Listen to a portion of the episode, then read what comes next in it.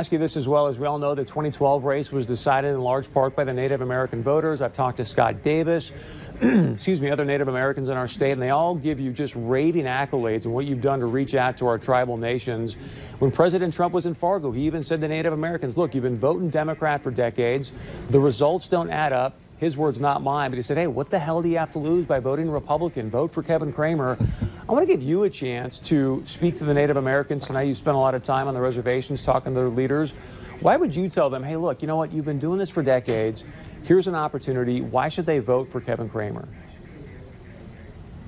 Well, the first thing that's exciting is uh, that it looks like we're going to have record turnout of voting uh, in all the tribal lands in North Dakota, and it's fantastic to see that level of engagement uh, going on.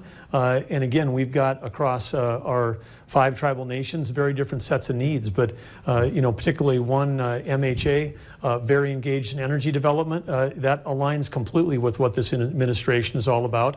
And when I think about what we're trying to get done on education and healthcare and pushing rights back to the states, I've seen the same things when we've been invited to the White House uh, to meet with the president on infrastructure, you know, who's been there? We've seen leaders from North Dakota tribes also invited to the White House because in the same way the administration wants to push decision making back to the states, they want to push decision making back to the sovereign nation, the tribes in our state, and I think it's the right way to go, and, and certainly tribal leaders I've talked to agree with that. And uh, we want to see them, we want to see that self-determination, and we want to partner with the tribal nations in our state. So I think there's a lot of good things ahead.